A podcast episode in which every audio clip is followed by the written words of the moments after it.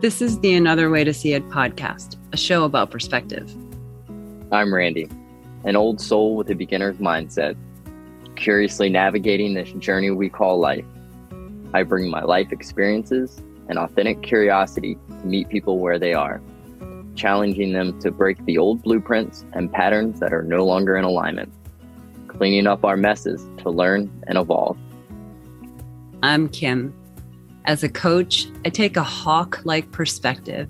I use keen, big picture seeing, deep embodied listening, and the courage to ask hard questions, to contextualize experiences and connect dots.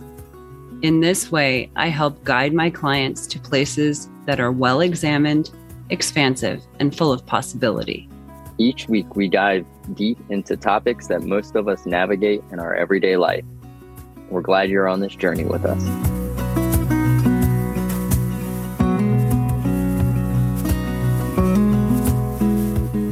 Hi, I'm Tracy Holmeyer, somatic practitioner, deeply rooted in the earth while simultaneously stretching towards the heavens, attempting to become a better ancestor each day by committing to well being. I am a steward of healing and stay inspired by the capacity for resiliency and expansion in this human form, including soul and spirit. I love helping others along the path, honoring each moment, movement, and breath we are granted. Welcome to another Way to See It podcast. I'm Kim Moran, joined by Randy Poindexter and special guest co host Tracy Holmeyer. Yay.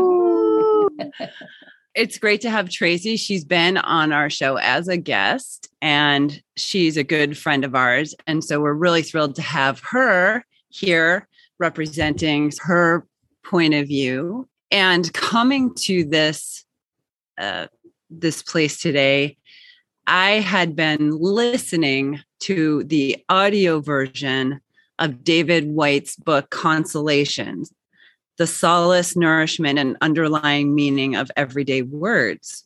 So one day, as I'm making supper, I'm listening, and one of his essays really touched me.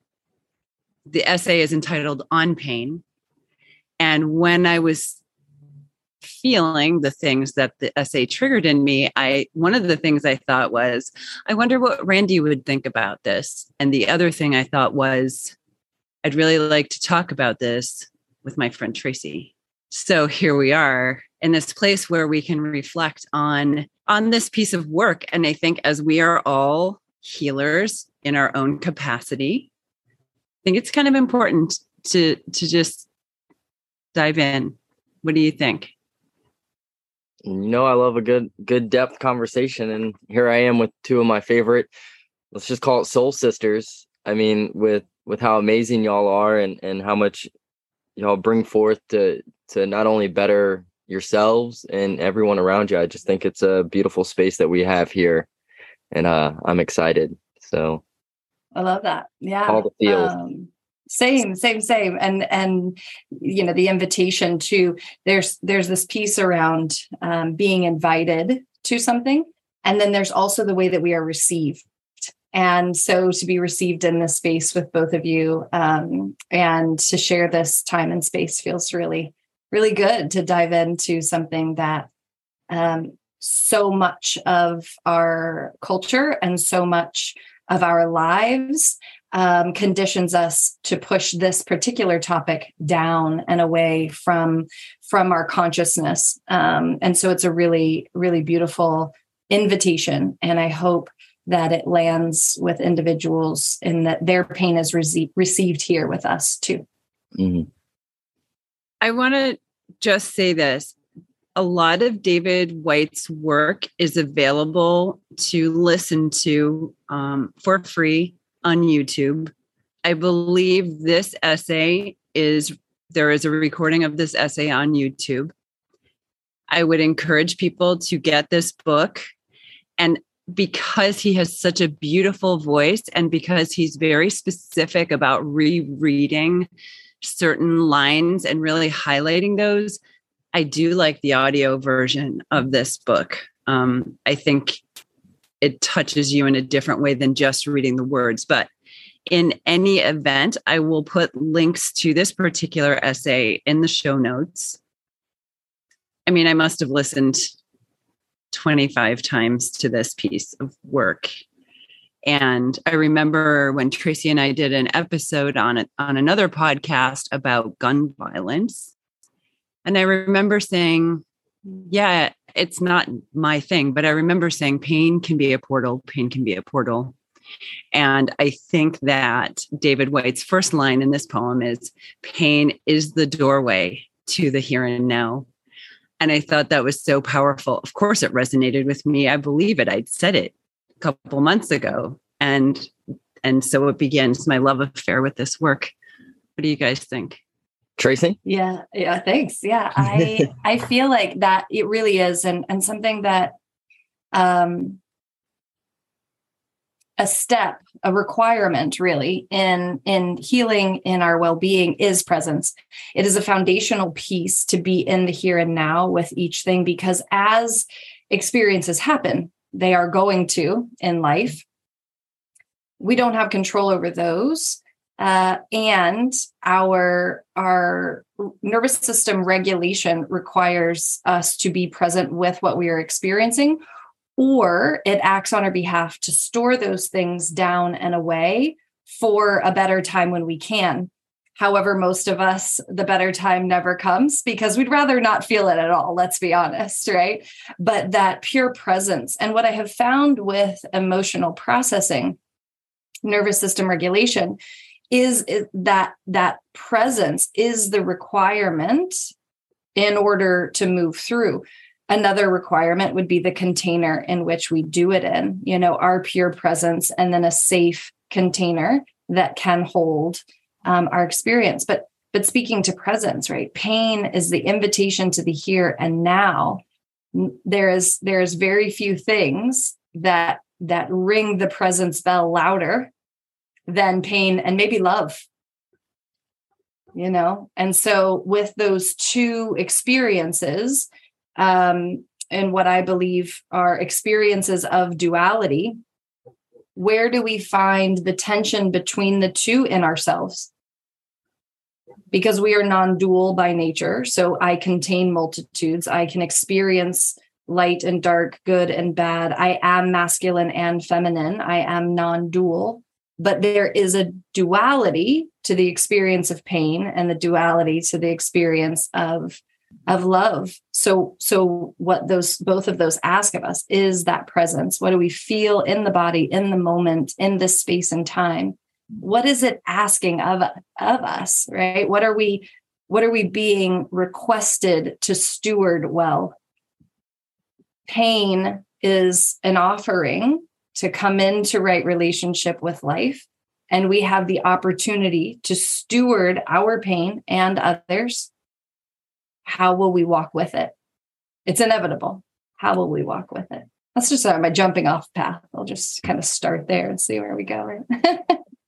uh, I'm already trying to tie on to a tree. So when we take off, someone's going to be somewhat grounded here. Uh, but I love the almost the two extremes of pain and love. I mean, I, I do feel like that brings us to the presence with a force and I love how it goes on to say that physical or emotional is the ultimate form of ground. There goes on to say there is no other place than this place, no other body than this body, but this searing presence. Mm-hmm. Whatever drops us into that presence, I feel that's what is then needed.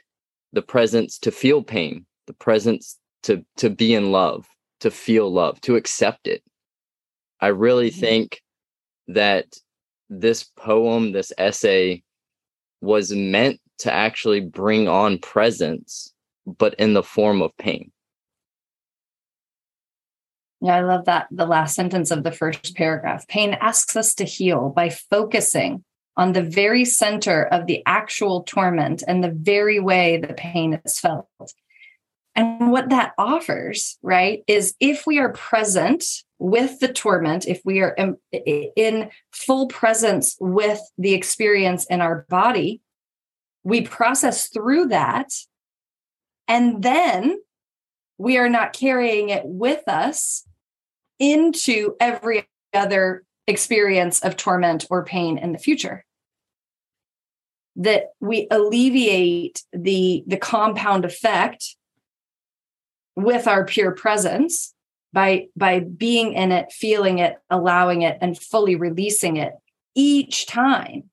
So we don't have this backlog of healing to do when we round the corner of i don't know most people are like in their 20s 30s i was definitely in my 30s and now into my 40s going well i think we've made a good dent in it friends but we still have a long ways to go right? Mm-hmm. i i like that you brought that up i had that line underlined as well followed by the word presence. And um, i think that there is no way but through in these situations. And one of the things that that the first paragraph and then going into the second really brings up is the ways in which we are I, I don't know the right word to choose here but separated from our experience of pain and i can really only speak for myself in certain places, and, and, and I'll start here in the labor and delivery ward. When I was told, and I heard other women being told not to make loud noises because it would scare other women. And that is the most asinine, demoralizing, disempowering, and on and on and on. But it is just an illustration of one of the ways that our pain is not safe in in this society. And so when you speak of container tracy i love that because it is absolutely necessary and also something that i find lacking sad, sadly lacking. Mm-hmm. Yeah and i'll credit uh, one of my my greatest most favorite teachers with my understanding on um, container and or the vessel. Sometimes we could call it the vessel. Um, francis weller speaks to our uh, the initiatory processes that are missed particularly in our culture. And and as children very very young age we have the same sensate that adults do without the understanding of what it means. Take for example a hunger pain right? Now we're like oh gosh i'm kind of hungry. But to a child right that's an extreme assault on their body from the inside out just because they feel hurt so when we have the baby cries because of hunger pain in the belly and caretaker mother father whoever brings in nourishment. They bring in regulation. They bring in a um, a container for that baby to feel what they are feeling and then um, soothe right? And while uh, the container at first belongs to caregiver caregiver is teaching baby how to build their own container when that is a miss and we do not have a container for our processing and self soothing, uh, everything goes awry.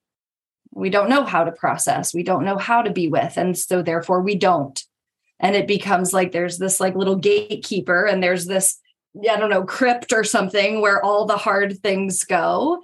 And then every experience we have brings that um, back to life. And and so when we look at initiatory processes, those are uh, transformational moments in our life. Transformation asks of us to contain our experience so that it isn't shoved down or away, so that it isn't blown through other bodies, as Resmaa Menakem would say, and that we we learn how to contain it keep it fresh keep it right it keeps our interest that we care and that it matters to us uh, and in this container right that it is solid enough to hold whatever it is that needs processing i would bet 85 to 90% of individuals don't have that. Mm. Don't have. Question, question, question, question. For the the people that are following along but but are not following along at the same time, how do you build a container if it wasn't taught to you? Mm-hmm. I love that question. And we're doing it all the time. We are constantly checking our surroundings for safety, for what feels um, regulated.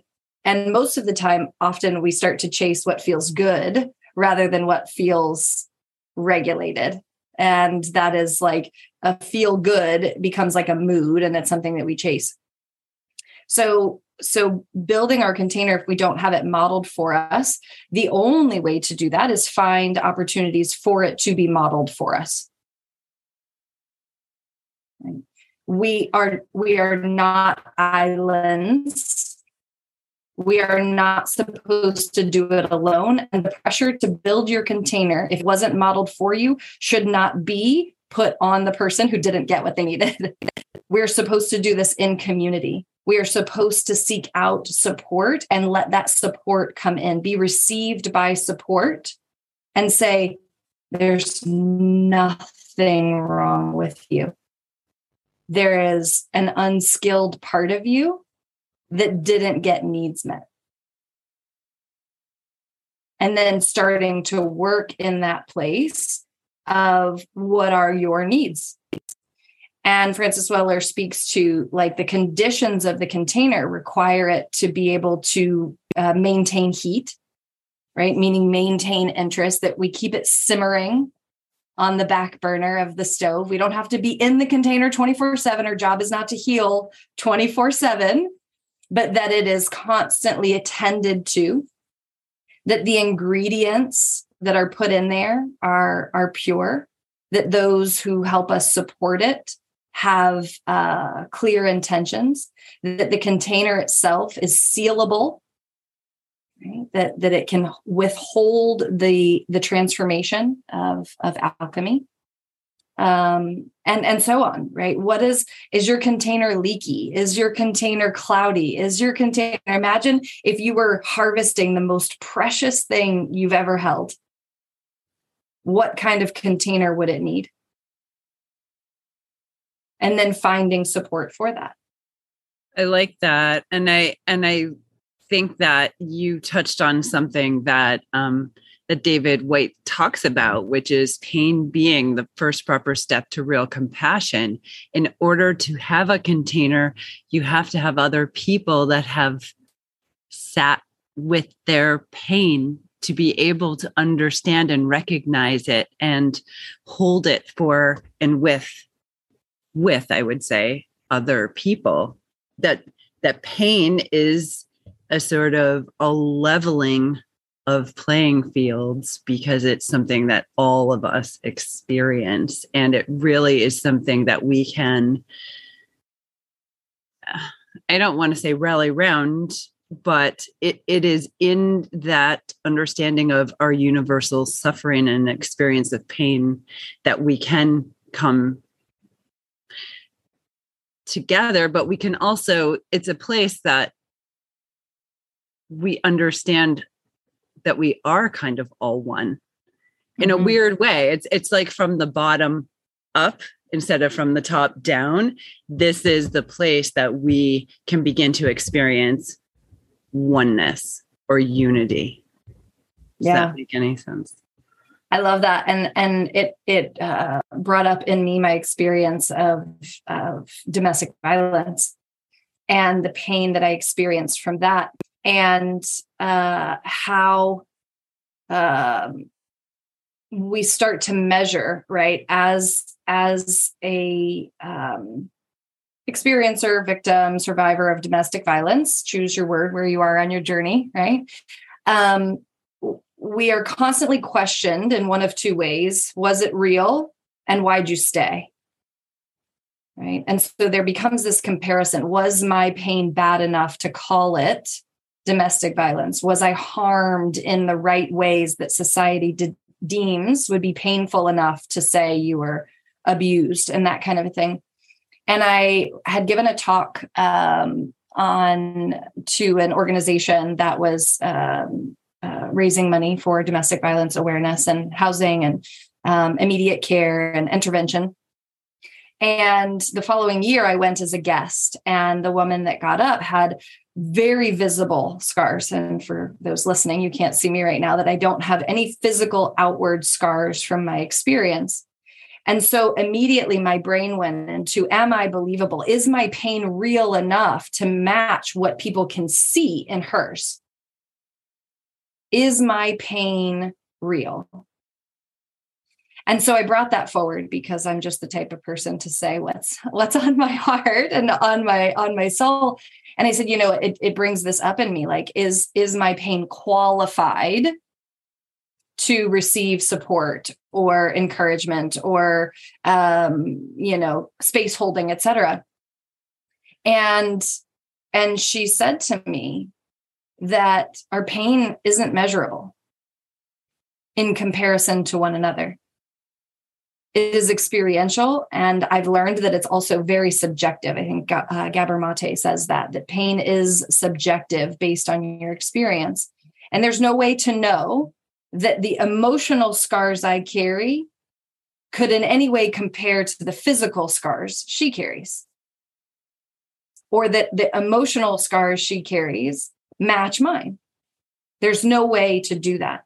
And so, what is it? I think it's Rumi. I'm doing a lot of quoting here, but it's, you know, um, beyond right and wrong there's a field and i'll meet you there and i can meet others in their pain without needing to compare mine to it just for the simple fact that i've presenced myself with my pain and what that asks of us is presence with others not the scrutiny not the judgment not the criticism right wrong whatever right that again dualistic thinking that we are non-dual and you experience pain and i experience pain and we can meet there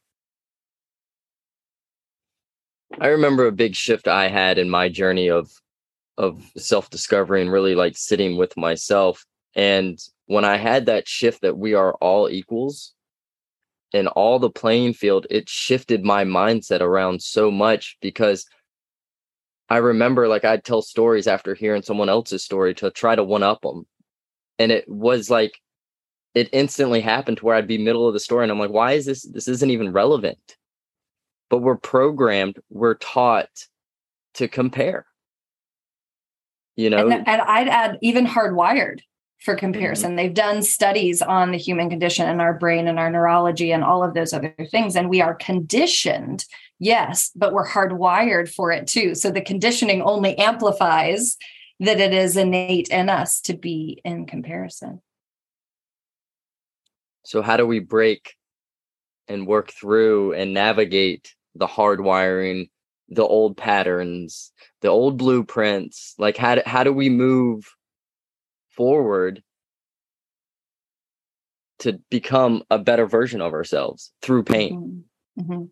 I love that that's actually like two a two part question because the first part how do we break through? How do we you know move past those? We don't. We cannot under any circumstances change our hardwiring as this human. What is innate in us is innate in us, like blue eyes or brown hair or the fact that I'm five seven, right? Without augmentation, obviously, but just just by being, I can't will myself to have green eyes instead. I can't will myself to be taller or shorter. Um, so the first part of that is we can't, and two, how do we move forward? Is by one accepting that that we cannot change the hard wiring and we have a better a better chance at what we do with the comparison and letting it be fuel letting it be drive letting it be um, evidence of our individuality and our sovereignty we have a better chance of using that energy that we would use in the comparison to beat us down or uh, you know make us not as good or the worthiness story or the belonging story and all of those other things. It is more useful for our time to accept the comparison and that that is going to be there And then with the information of comparison, hmm, is this a comparison that is going to fuel me or drive me or help me be more creative or or spark uh, imagination or inspiration? Or is it the kind that is doesn't belong to me and I need to release that and move on to the next thing? And and then being non-negotiable with that. That's a harder part. That's a harder part for sure. Yeah. But I but I love this in that that part of of David Whyte's poem, right? Strangely, the narrow focus that is the central and most difficult aspect of the bodily pain calls for the greater perspective for a bigger, more generous sense of humor, right? How can we take this and pull in all, like all of oh my gosh there i did oh that's cute. Uh, look at me i just really was in that comparison loop right there. Having humor with it opening our perspective widening that aperture to allow for greater understanding of ourselves others what's ours what's not ours what we need to leave and what what can help us grow, us grow. I, I love all the aspects that pain is bringing up in in this essay. Not only is it an invitation for growth.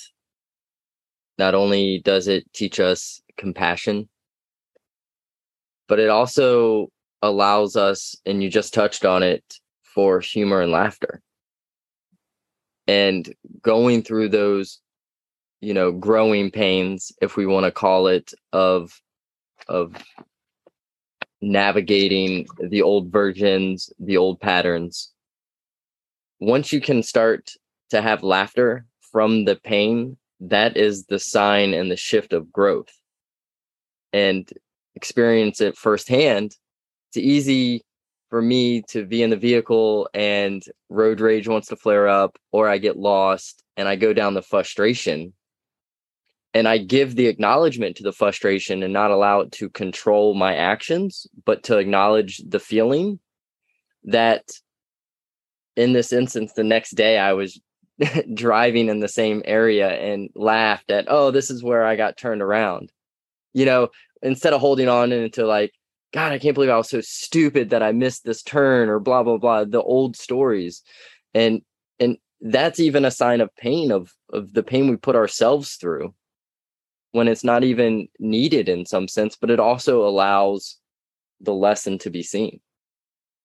I love that. And I would add there comes a point when it is not one or the other, but how we can hold both simultaneously rather than the laughter coming after the pain.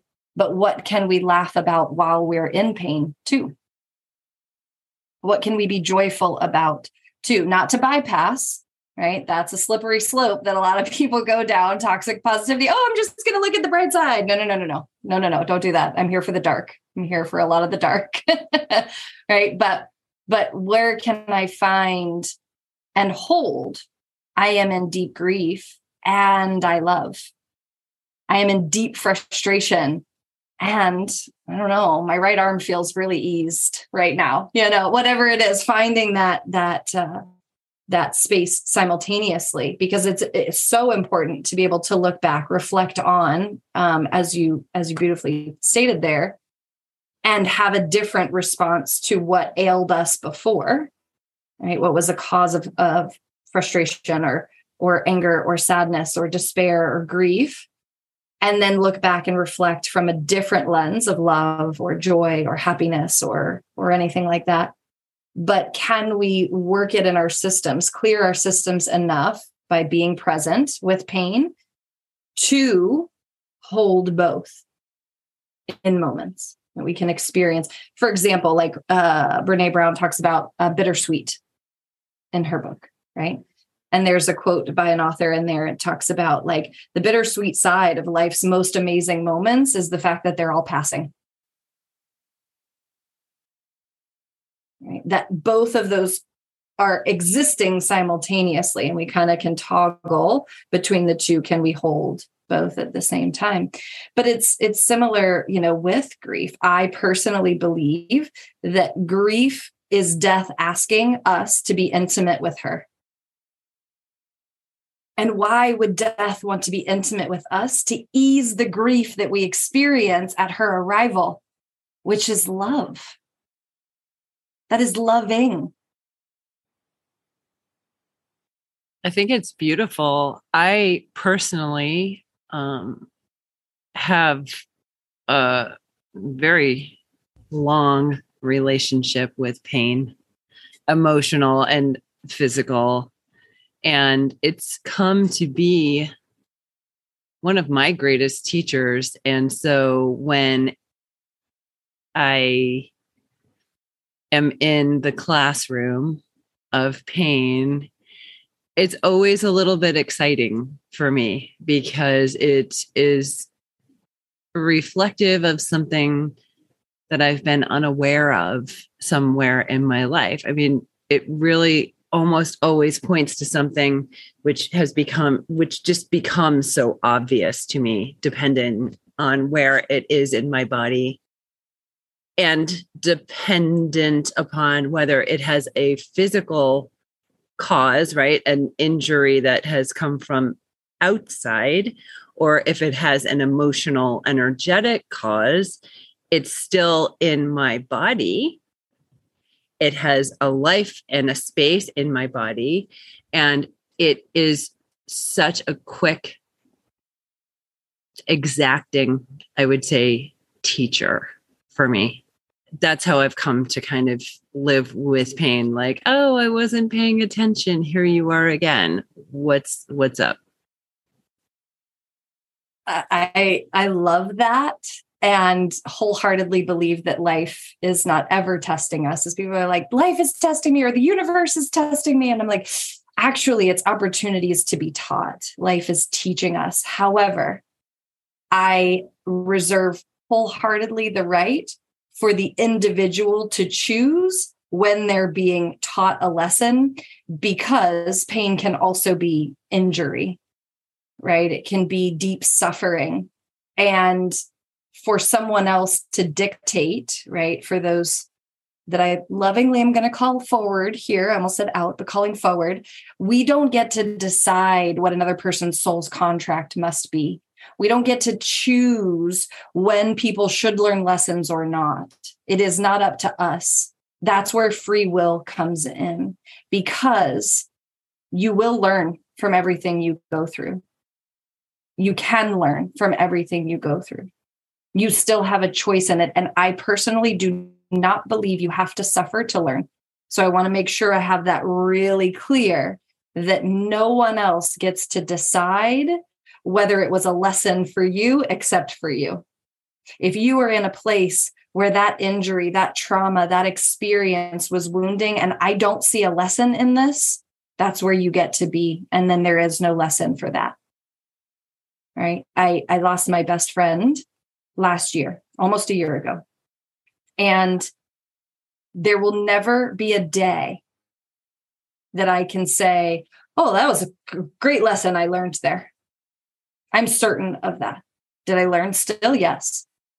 But it is I do I cannot get behind the the added injury to the insult of experiencing that for somebody else telling me, oh, well, maybe it was part of his soul's contract that he needed to to go or that you needed to experience losing him. It's an unfairness and it's an unkindness. But it is, life is available to teach us lessons.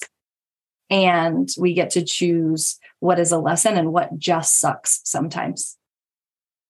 Yeah, I hope you weren't feeling like I was saying that to you. I was really no, saying that no, it's, not at it's like that. This is the way that I have come to be in relationship with pain and suffering for me. Absolutely. Totally for me. Like I, I I'm a- it's a didn't. It was more. it's more for those people who are because you're speaking to your experience. But for those people that often are like, well, maybe it was just a, you know, let's look at the bright side. Maybe it, it, it could have been worse. You know, like those types of things are they're not. That's not helpful. It's not useful. Yeah. But what if we were taught what if we were taught that? Like I remember growing up and like okay, take my parents' divorce. Like their answer was, well, now you get two birthdays and two Christmases. Like that doesn't take Mm-hmm. away the pain that even at a young age I didn't know how to experience and process and I couldn't feel all the feels because my teachers, my parents didn't know either. And so all these years has just been compiled pain. And it wasn't till a year ago, I'd say I'd start I started the inner inner child work and that really opened everything up. But like the pain's still there. So the comments of it could have been worse, or at least look on the bright side. Yes, but that's that's that's the easy way. That's the cop out. That doesn't allow you to process, acknowledge, and work through those moments. And so, like what you said earlier in the beginning, is then you just tack them on. And then what started out as a little fanny pack is now, you know, two sleds full of weight that you have to navigate the last 30 years of your life. And like it doesn't get easier just because you were told, hey, don't don't brush it off. It'll be okay. So it's just it's it's so much work that you have to do, but it's once again making that choice. And there are people, close people to me, family of mine, that make that decision every day. And I have I have to respect it and also support it within what's in alignment with myself. I love that visual. I was thinking like one of those bellhops full of like all the luggages, you know, but we like sled. Yeah, that tracks too for sure. That the weight of like a big Santa sled full of our pain and trauma just tra- following us wherever we go. Uh, but it, that speaks to what that brings up in me. It speaks to our responsibility as individuals to separate our discomfort from someone's pain from their actual pain. We have to become better stewards of pain and separate out oh i just i want you to oh two christmases two birthdays. That's great because i can't bear the pain that i feel by witnessing my child's pain not saying that was their experience that could have been something else or bypassing or whatever but but to to move past our their pain for our own comfort is such a disservice and we see it all the time. Speaking to Kim's point in the hospital, your pain might make someone else uncomfortable, especially probably the staff. You know, this is what they were more worried about. I don't want to hear you. And then take radical responsibility. Oof, your pain is killing me right now. I need to go resource myself so that I don't deny you of your experience. Yeah it, it it's heavy like i've never i've never heard that kim like i've i mean obviously how they deliver now i've never had a baby so i'm sure hopefully times have changed and that's not a thing but like that hit me so hard to know that in that moment of one of the most painful experiences of a woman's life to tell you to to not feel and to express and all that. It it's just that just sums up the society that we're in and that that has been programmed and trained in us for hundreds of years. And and just to add a little bit to that i was reading a study not too long ago and i don't remember the exact time frame but it was like the i dare i say the late 1900s um but up until like the the the 1990s i want to say it was maybe the late late 80s early 90s something along those lines they were not anesthetizing babies under surgery because they didn't believe babies felt pain. Like let that sink in full grown people being asked to minimize their experience for somebody else's comfort and then not even knowing that infants feel pain when in actuality they're not desensitized to their experience of pain. Their their sensation of pain is even more heightened than ours because we've been conditioned to pain over time. And they weren't even anesthetizing babies mm. because they did. That is how how far we still have to go. We've come a long way, right? To your to your hopefulness, Randy. And there's still so far to come because that was just 30 years ago. we should we yeah. should demonstrate for the audience randy just did the the top of your head explosion exploding emoji you know yeah, yeah i mean like obviously these conversations don't come up in the day-to-day normal unless if you're looking for it or asking about it and, and i think that's one thing that i love is that i get to now experience these conversations because i lead with with curiosity. I lead with an openness to want to learn and understand things that i couldn't even let's just say comprehend in the past nor did i want to. And so like it's it's very like just the word is heavy to hear now both of those stories to be told and and it i can't fathom why it, it it's still a thing if there's conversations around it so i i want to just jump in here and say that this is prevailing in so many ways. And I would also like to say that I see it in the personal development, spiritual growth space as well. We don't want to hear about the suffering of other people, right? We watch news and that's suffering. But like, if we really want to hear about someone's experience to understand what they're going through, that is a whole different thing. We don't really want to get too deep into it. We don't want to get too heavy into it. You hear in the personal development space, like where your attention goes, the energy flows. Don't, you know, talk about um, negative things. This is all adding to the fact that it's it's perpetuating our suffering because we have no space to put it we have to talk about it. We have to get dirty. We have to get messy. We have to get fucking real in order to get through it. And there is this, I have these visions, and I had this vision one day that all of my friends, my female friends, were like warrior goddess women. They had scars, they were bleeding. And I was thinking to myself, I don't know that I can start a new friendship with someone who who doesn't have a visible wound. Like I just don't know that that's someone that I can and that is not to say that they don't have something inward, but there is this idea about we work through our pain and we come to healing, but it doesn't mean it's erased.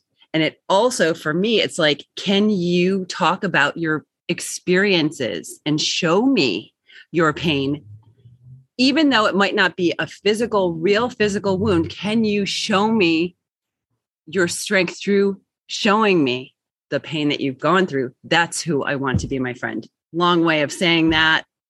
Um, yeah, we can grow, we can become stronger, we can come into greater understanding of ourselves and thereby become someone who is strong for someone else in that time. I'm going to be quiet now. Listen to whatever. No, I love that so much, and it really does tie it. Like the end of the poem is that it it all ties back into like pain lets us know ourselves well.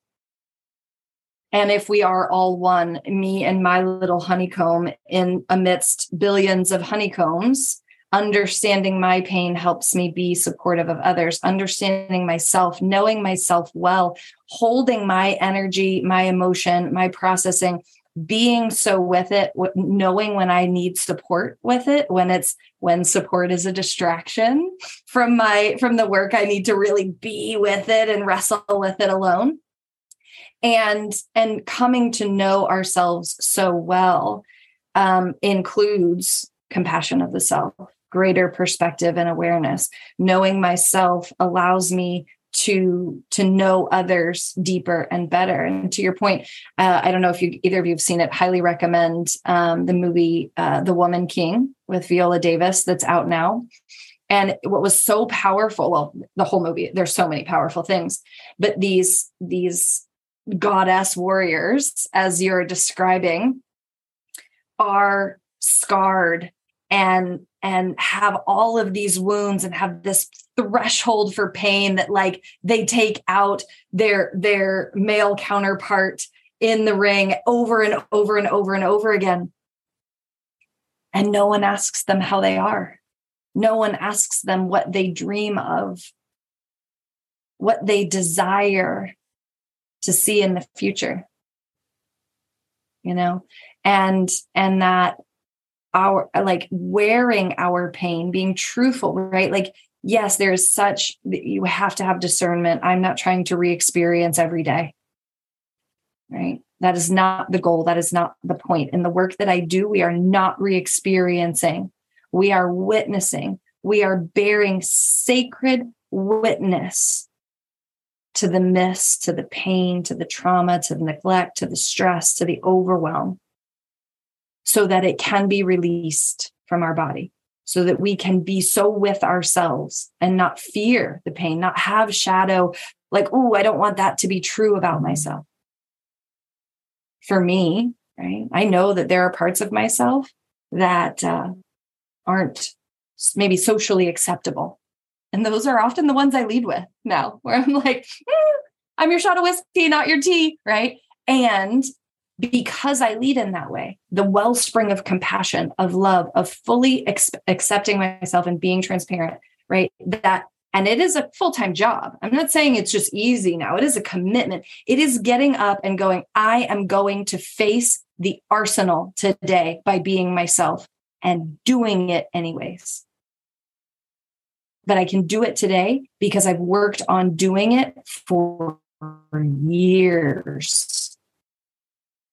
Practice be with being with your practice being received with your pain. Practice letting your pain be held with you.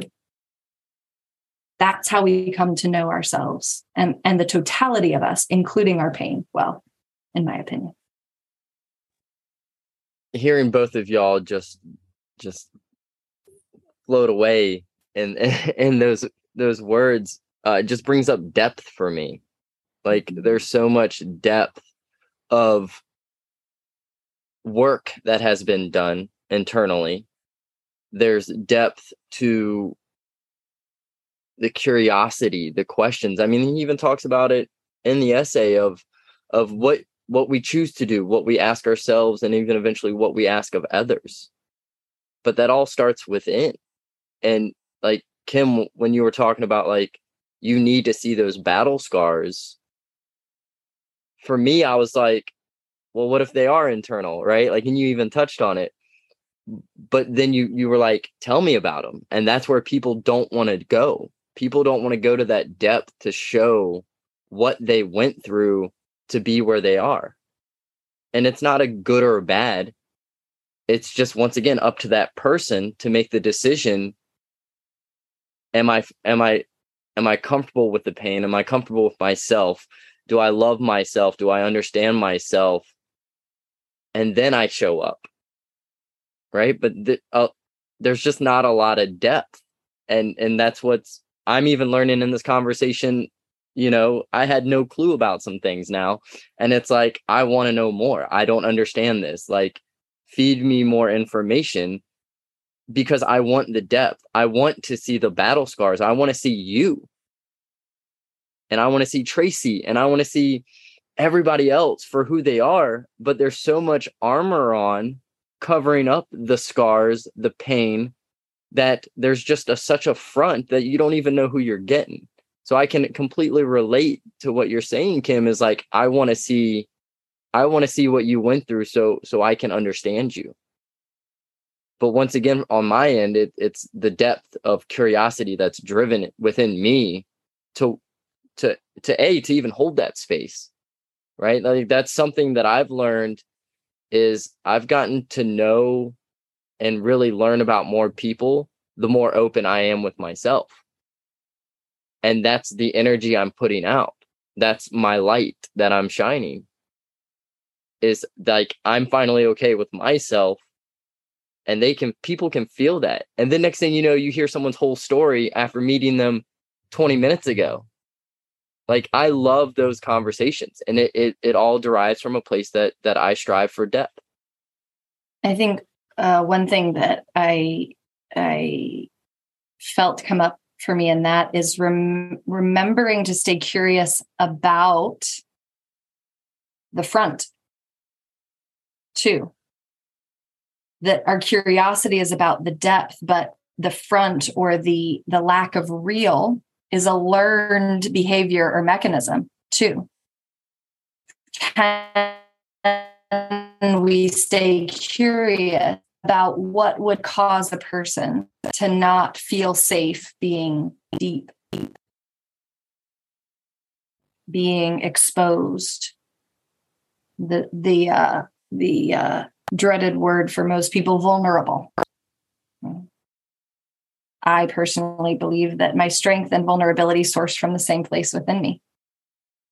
But it took miles of protectors out in front of me to learn that.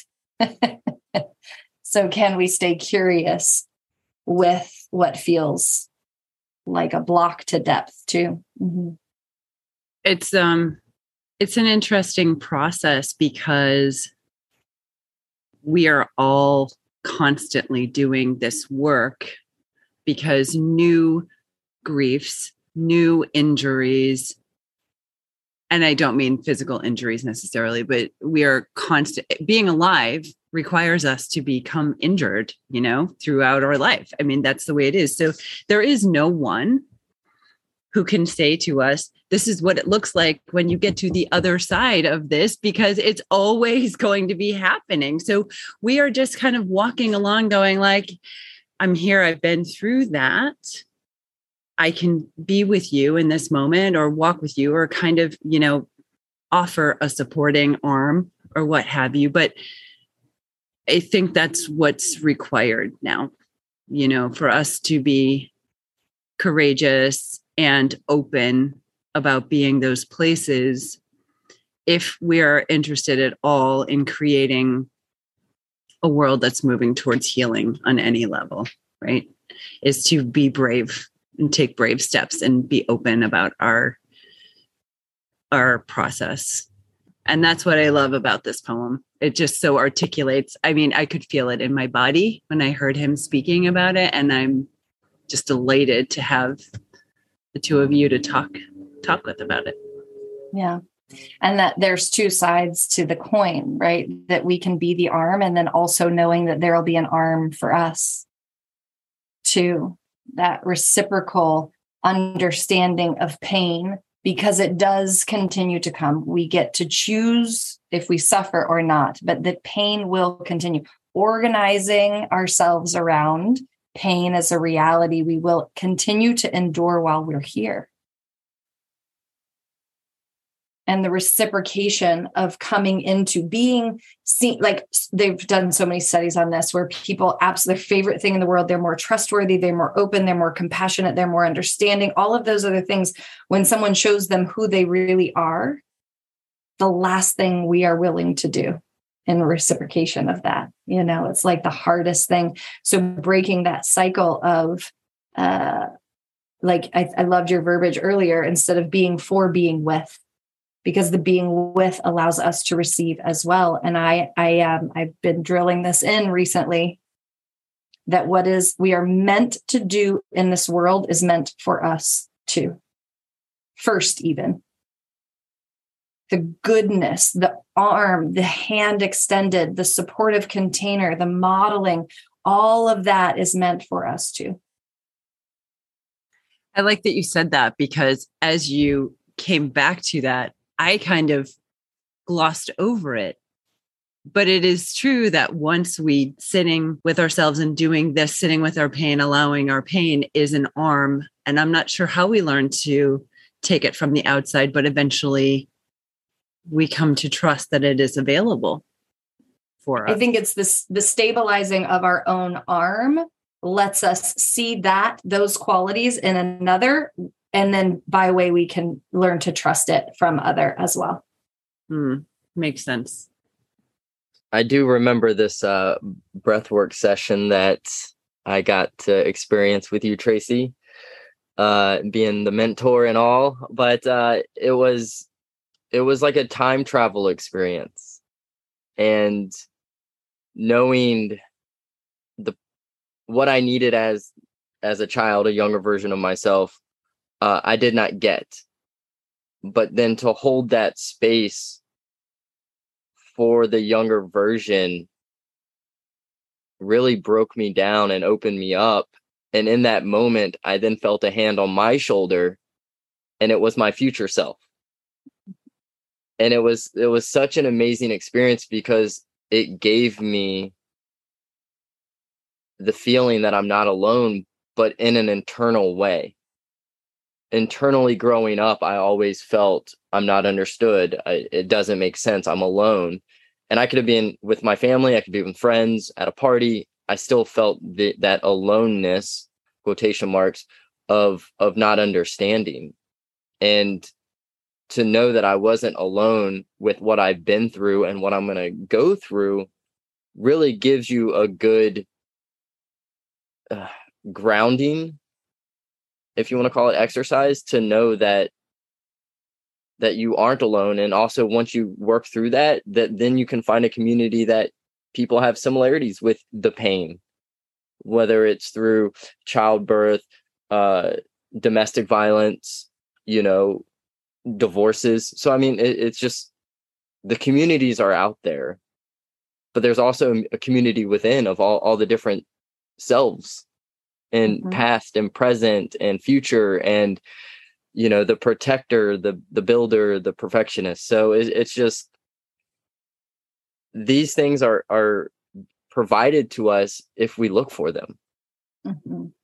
i love that i have this belief that when i have a memory it is a time portal to go back and be for that part of me what i needed.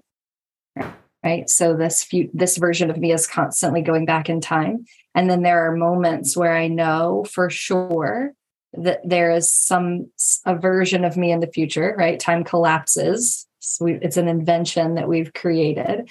That there is a future me also whispering back in time to me. I feel like memories allow us to be what we needed at that moment and didn't get. And the memory itself is such an act of courage for that that part of us that experienced that to have the courage to say remember me.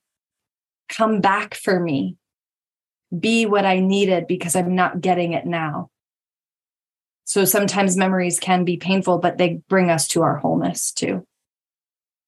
I love that I want to spend the last few minutes touching base with Tracy and asking you to put forth what you're doing in the world in case anybody wants to to reach out and work with you in some capacity.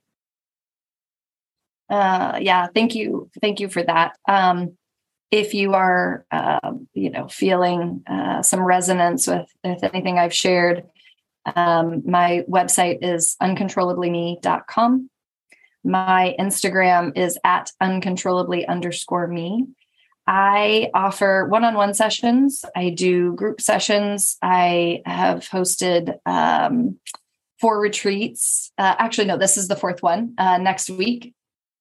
And um, working on launching a new program uh, starting next year uh, around deep somatic experience and and healing in the body that um, that is required for for deep healing. So um, yeah, all of my info is is on the website. Reach out if you feel uh, called. Tag me if you share this episode. I love to be tagged and reshare and and all of those other things.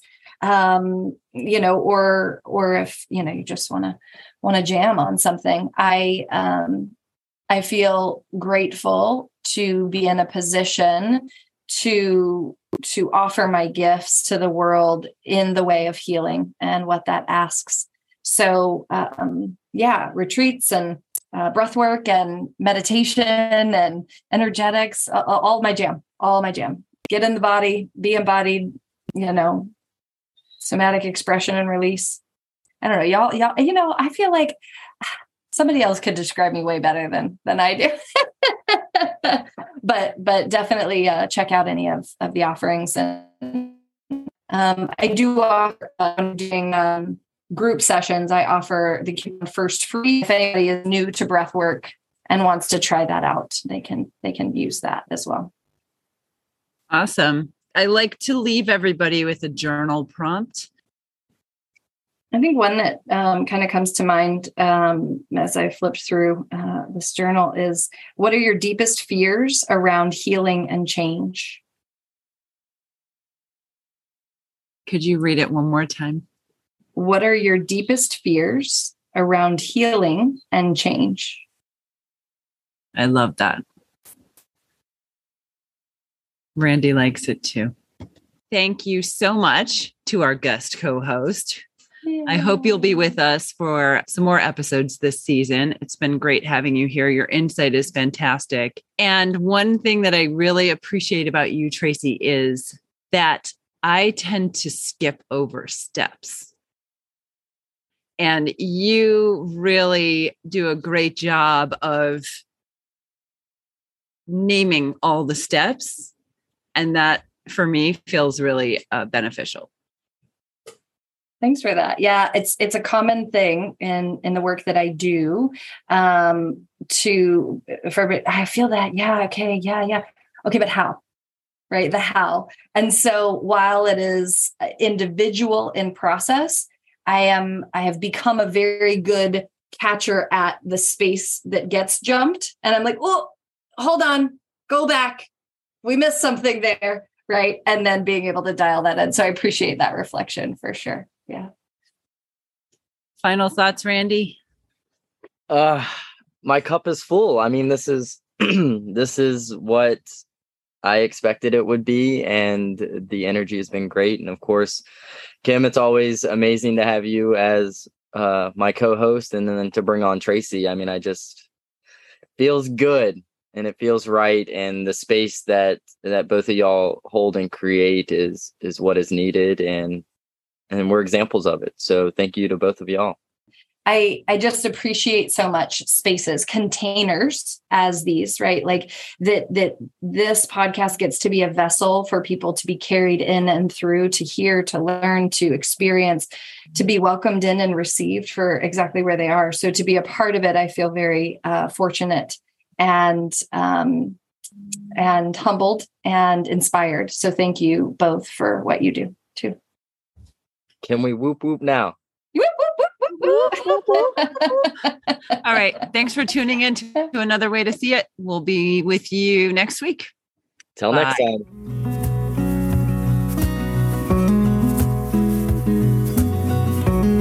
If you enjoyed this episode of Another Way to See It, Please be sure to subscribe, share the episode, and leave us a rating or a review.